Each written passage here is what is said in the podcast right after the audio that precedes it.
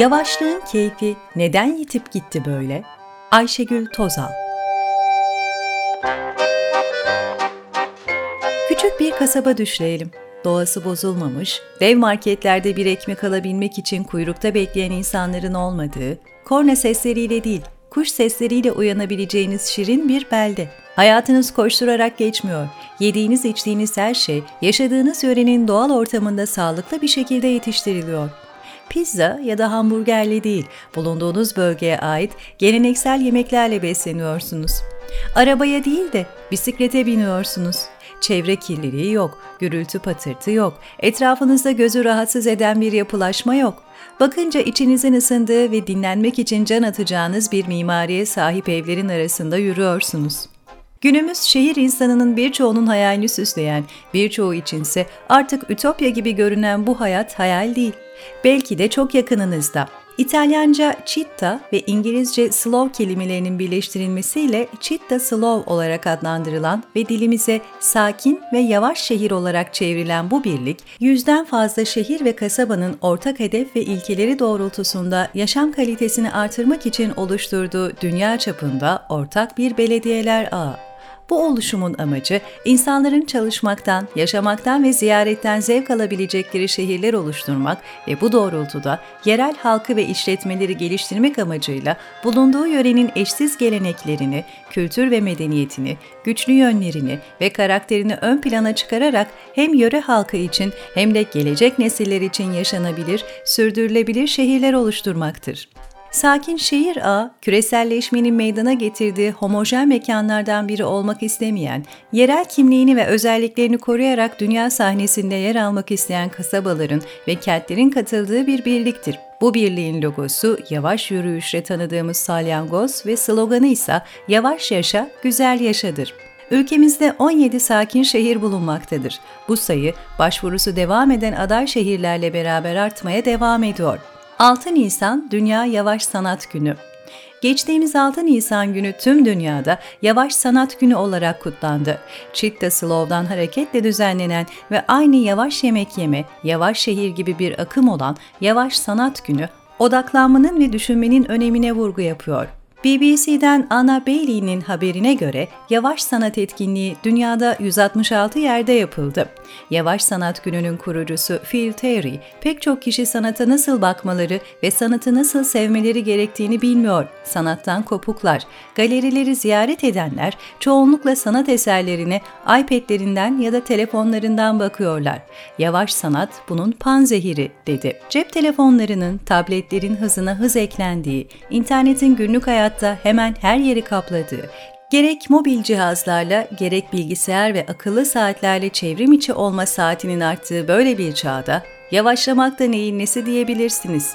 Yavaş Sanat Günü'nün kurucusu Phil Terry, bir sanat eserine 5 dakika bakabilmeye vurgu yaparken aslında insanın zihninde ve kalbinde dönüştürücü eğilimin bir önemine vurgu yapıyor. Keşfetmek ve öğrenebilmek için bir nesneye odaklanmanın dışında çevreden gelebilecek dikkat dağıtıcı ses ve eylemlerden de kendimizi soyutlamamız gerekiyor. Selfie çekmek ya da 5 dakika odaklanabilmek. Yavaşlık çağımız insanının artık muhtaç olduğunu hissetmeye başladığı bir yaşam modeli. İnsanın çevresi kendisiyle ve kendisiyle iletişime geçememesi, kendisini zamanın akışına bırakamayışı, onu hız ve tüketim kültürü içerisinde eritmeye başlayarak pasif ve ne yaptığını bilemeyen bir nesneye dönüştürdü. İnsan artık yaptığı işlerin tadını acelecilikten ve hızlı yapışından dolayı gerçek anlamda duyumsayamıyor. İçinde bulunduğumuz yüzyılın getirdiği rekabet kurallarının etkisiyle bir yere yetişme telaşında geçen günlük hayatın rutini yavaşlıkla fark edilebilecek güzelliklerin kaçırılmasına ve o huzurlu keyfi geride bırakmamıza sebep oldu. Dolayısıyla yavaşlamayı hayatın içerisinde görülmeyeni, fark edilemeyeni fark etme çabası olarak tanımlayabiliriz. Aynı zamanda da bir keyif halidir. Neden kainatın içinde kendisini arayamıyor modern insan? Yavaşlığı kaybettiği için elbette. Yavaşlığın keyfini yitirdiği için, kendisini bir takım şartlara ve tüketim kültürüne adadığı için. Milan Kundera'nın Yavaşlık kitabında unutma ve hız, hatırlama ve yavaşlık üzerine kurduğu ilişkiye göre hatırlama ile hız arasında ters orantı vardır. Şöyle ki, bir şeyi unutmak isteyen kişinin adımları hızlanır, hatırlamak isteyenin ise yavaşlar. Paris'te Louvre Müzesi'nde bulunan Leonardo da Vinci'nin Mona Lisa tablosu dünyada en çok fotoğrafı çekilen tablolardan biri. Geçtiğimiz yıllarda New York Times'tan bir fotoğrafçı Mona Lisa'nın fotoğrafını çekmeye çalışan insanları fotoğraflayarak bir müzeden çok metro istasyonundaki kalabalığı hatırlatan fotoğrafıyla dünyanın gündemine oturmuştu. Peki bir fotoğrafçı Mona Lisa'ya bakmak yerine niye karşısındaki kalabalıkla ilgilenir? Çünkü bu fotoğraf bir gerçeği anlatıyor. Son yıllarda ünlü müzeleri ziyaret eden insan sayısında müthiş bir artış yaşandığını ama bu artışta selfie çekmenin birinci önemli sebep olduğunu dile getiriyor. Bir tarafta selfie çılgınlığı, diğer tarafta Yavaş Sanat Günü'nün kurucusu Phil Terry'nin söylediklerini düşünürsek, insanlar adım atmanın bile zor olduğu kalabalık müzelerde bir sanat eserine 5 dakika bakacak zamanı nasıl bulacak? Sorular soruları açarken ilk baştaki sorudan da kopmayalım. Sanata cep telefonunun ekranından bakarak ne elde edebiliriz? Ertuğrul Özkök'ün deyimiyle bu kalabalık son yıllarda müzelerde fotoğraf çekilmesine izin verilmesiyle başlayan yeni sosyolojinin ifadesi. Çünkü bir insan dijital dünyada her an her yerde bir tıkla çok daha kalitesini bulabileceği bir Mona Lisa fotoğrafını niye kendisi de çekmek ister? Özkök'e göre cevabı being there yani ben oradaydım deme duygusundan ötürü. Türkiye'nin Chitta Slow, yavaş ve sakin şehirleri. Dünya o kadar hızlandı ki insanlar yeniden yavaşlamayı keşfediyor yeni şehirler kuruyor, yeni yaşam alanları inşa ediyor. Avrupa'da başta İtalya olmak üzere Avusturya, Danimarka, Almanya, Hollanda, Norveç, Polonya, İspanya, İsveç ve İngiltere ile Güney Kore ve Avustralya gibi 25 ülkeden 150 küçük nüfuslu kentin üyesi olduğu sakin şehirler örgütlenmesine Türkiye'den ilk katılan İzmir'in Seferihisar ilçesi olmuştu. 2009'da Seferihisar'ın üye olmasının ardından günümüze kadar Muğla'nın Akyaka, Aydın'ın Yeni Pazar, Çanakkale'nin Gökçeada ve Sakarya'nın Taraklı ilçeleri, Isparta'nın Eğirdir ve Yalvaç, Sinop'un Gerse, Bolu'nun Göynük ve Mudurnu, Şanlıurfa'nın Halfeti, Artvin'in Şavşat, Kırklareli'nin Vize, Erzurum'un Uzundere ve Ordu'nun Perşembe ilçelerinin başvuruları kabul edildi. Geçtiğimiz 17 Mart 2019 tarihinde Muğla Köyceğiz ve Bitlis Ahlat'ın da başvurularının kabul edilmesiyle Türkiye'de şu anda 17 sakin şehir bulunmakta. Yaşam kalitesini artırmayı hedefleyen yavaş şehir oluşumunda yaşamın sakinliği ve yavaşlığı her alanda uygulanmaya çalışılıyor. Alışveriş merkezi ve büyük marketler yerine marketler, pazarlar, bakkal ve esnaflarla yerel bir kalkınma modeli öngörülüyor. Son moda araçların yerine bisikletler tercih ediliyor ve araçlar şehir merkezinden uzak tutulmaya çalışılıyor.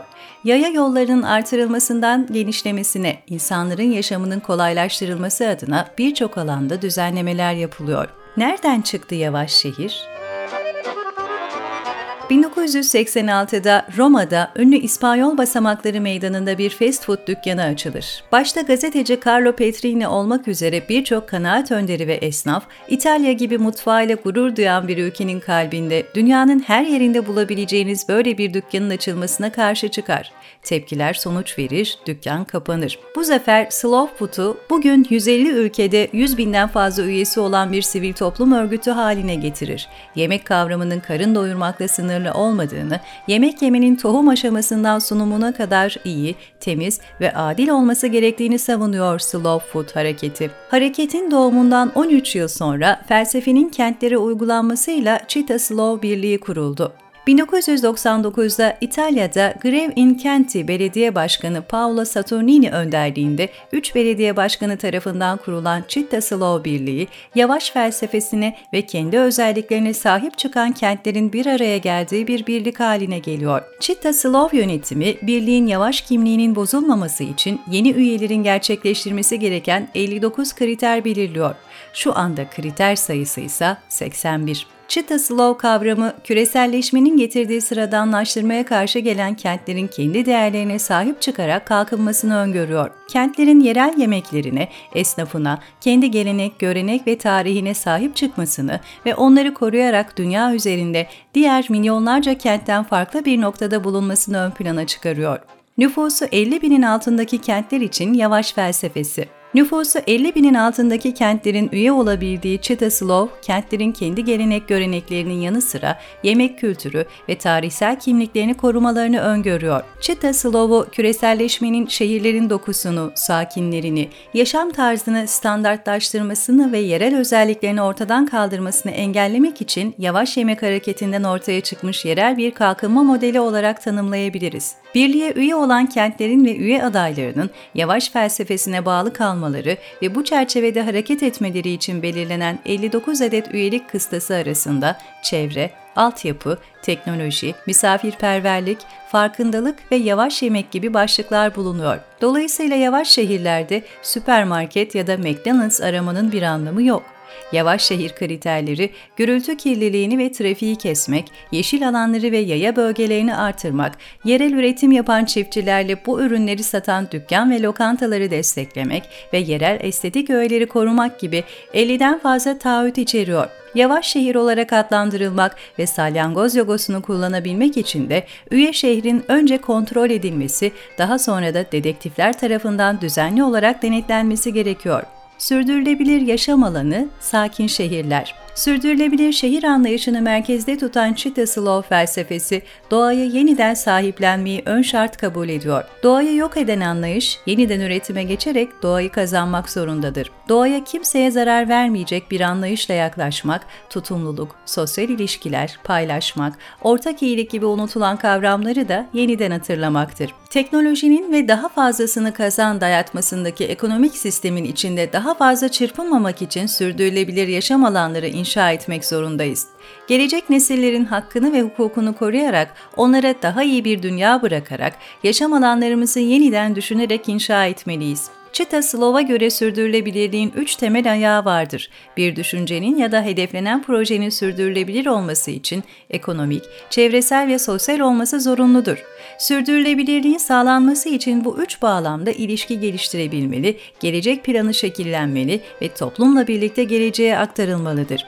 Çevre sorunları karşısında huzurlu bir yaşam alanı inşa edebilmek, çevrenin ve toplumun birbiriyle uyumundan ortaya çıkabilecektir.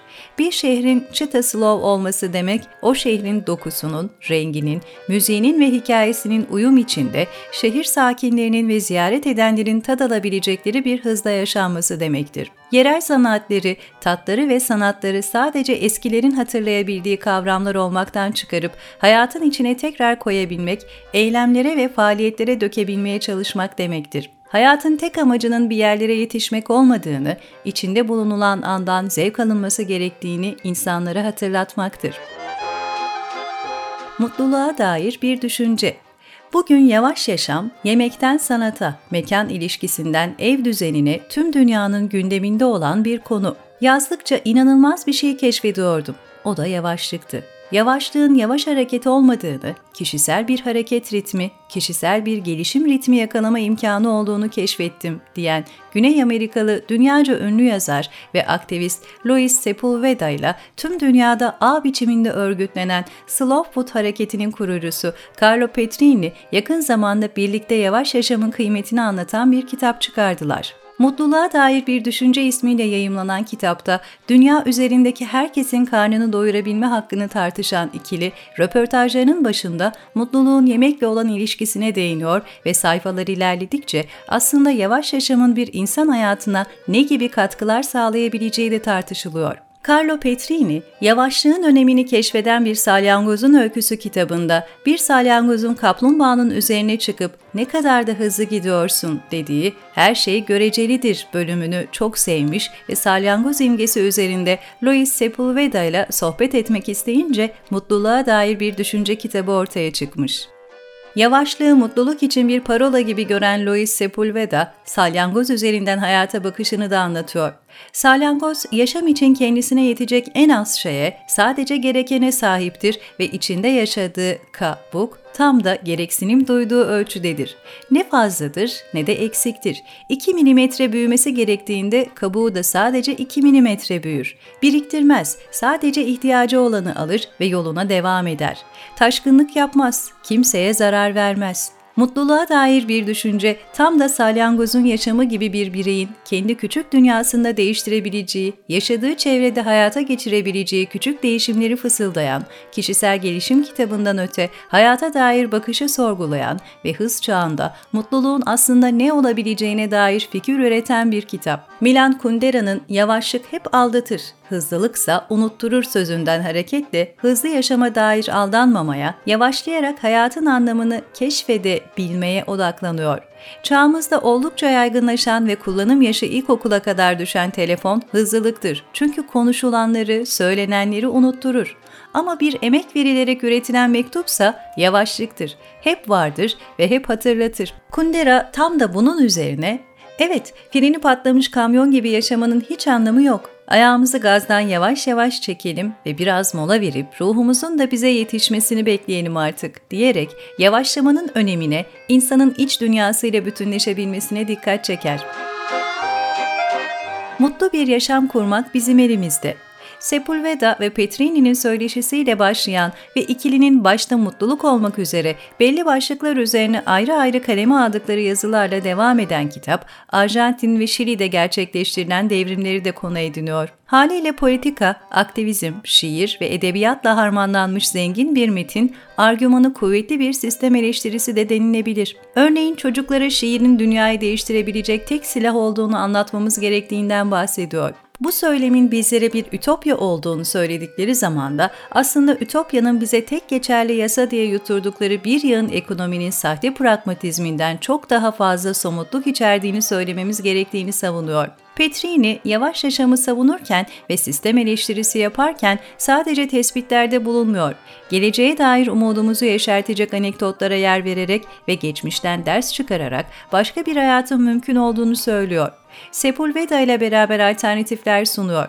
Soru sorarak ilerliyorlar ve okuru da aslında yanlarına bir iskemle çekip sohbetlerine devam ediyor. Hız hastalığına tutulmuş bir dünyada mutlu olmak mümkün mü? Yaşam kalitemizi düşüren bu koşuşturma kültüründe soluk almak bir tarafa, mevcut realiteye bir alternatif geliştirmek ve gezegendeki kimseyi dışarıda bırakmayan mutlu bir yaşam kurmak elimizde mi? Dolayısıyla bugün insanların hala açlıktan öldüğü bir gezegende, kontrolsüz büyüme ve hızın vardığı noktada doğa-insan ilişkisinin bozulduğunu hatırlatıyor iki yazar ve kurtuluşumuz için doğanın ritmine ayak uydurmaktan başka çaremiz kalmadığını savunuyor. Sorunun sadece ekolojik değil, kuşkusuz politik olduğundan da bahsediyorlar ve dünyanın pek çok yerinde doğanın son sürat talan edilmesinin piyasa hırsından kaynaklandığının altı çizilirken bu durumun hükümetlerle yakın ilişkisine işaret ediliyor. Sepulveda'da, Petrini'de mevcut durumu büyük ölçekte değiştirmenin hiç de kolay bir iş olmadığının farkındalar ve tek çıkış yolunun doğada olduğunu söyleyerek eğer bir değişim olacaksa değişimin ancak kendimizden başlayarak gerçekleşebileceğini fısıldıyorlar. Kemal Sayar'dan bir çağrı. Yavaşla. Bugünün baş döndüren hız dünyasında insanoğlu hızlı yaşama ayak uydurdukça yalnızlaştı ve psikoloji tabiriyle yalnızlaşan bireylere döndü. Cemiyetten uzaklaştı, geleceği düşünme ve geleceği hayal etme üzerine yaşamaya başladı. Mark Twain hiçbir zaman gerçekleşmemiş bir sürü felaket bildiğini söylerken tam da bundan bahsediyordu. Depresyonun ve endişenin temelinde var olan henüz olmamış ve belki hiç olmayacak bir şeyi felaketleştirmek, bugün bizlerin içinde yaşadığımız andaki güzellikleri görmememize ve fark etmememize ortam hazırlıyor. Kemal Sayar, Yavaşça kitabında modern dünyada zamana dair değişen parametreleri çözerken aynı zamanda yeni bir bakış, yeni bir işitme ve yeni bir hissediş biçimi sunuyor insanlığa. Kur'an'da geçen Onların kalpleri vardır, onlarla kavramazlar. Gözleri vardır, onlarla görmezler. Kulakları vardır, onlarla işitmezler. Araf suresi 179. ayetinde geçtiği üzere metafizik dünyanın kodlarıyla yaşayabilmenin mümkün olup olmadığını ele alıyor. Yunus Emre'nin "Ben gelmedim dava için, benim işim sevi için. Dostun evi gönüllerdir. Gönüller yapmaya geldim. Dizeleriyle başlayan kitap, insanın modern zaman diliminde kaybettiği öze odaklanıyor ve yeniden bir oluş biçiminin nasıl olabileceğine dair tahlillerde bulunuyor. Kemal Sayar'ın kitabında ele aldığı konulardan birisi de ölüm. Çünkü hızlanan modern insanın en büyük kaybı ölümü unutarak yaşaması ve hem kendisini hem de çevresini ona göre şekillendirme gayreti. Hızlanan insan bir ruh taşıdığını unutuyor. Eşrefi mahlukat olduğu bilincini dahi kaybediyor ve hem hayattan beklentileri hem de hedefleri değişmeye başlıyor. Hızlandıkça benliğinden uzaklaşan insanın bu koşturmaca içinde neyi kaybettiğini hatırlayabilmesi gittikçe zorlaşıyor. İsmet Özel, Neyi Kaybettiğini Hatırla adlı şiirinde insanın koşturması esnasında neyi kaybettiğini şöyle ifade etmişti. Aklına hiç düştü mü ara sıra burnumuzun eskiden neden kanadığının sebebi? Robot değildik de ondan akıllım. Robot olmayınca birer burun her birimize meleklerden sağlanmıştı kanıyabilen.''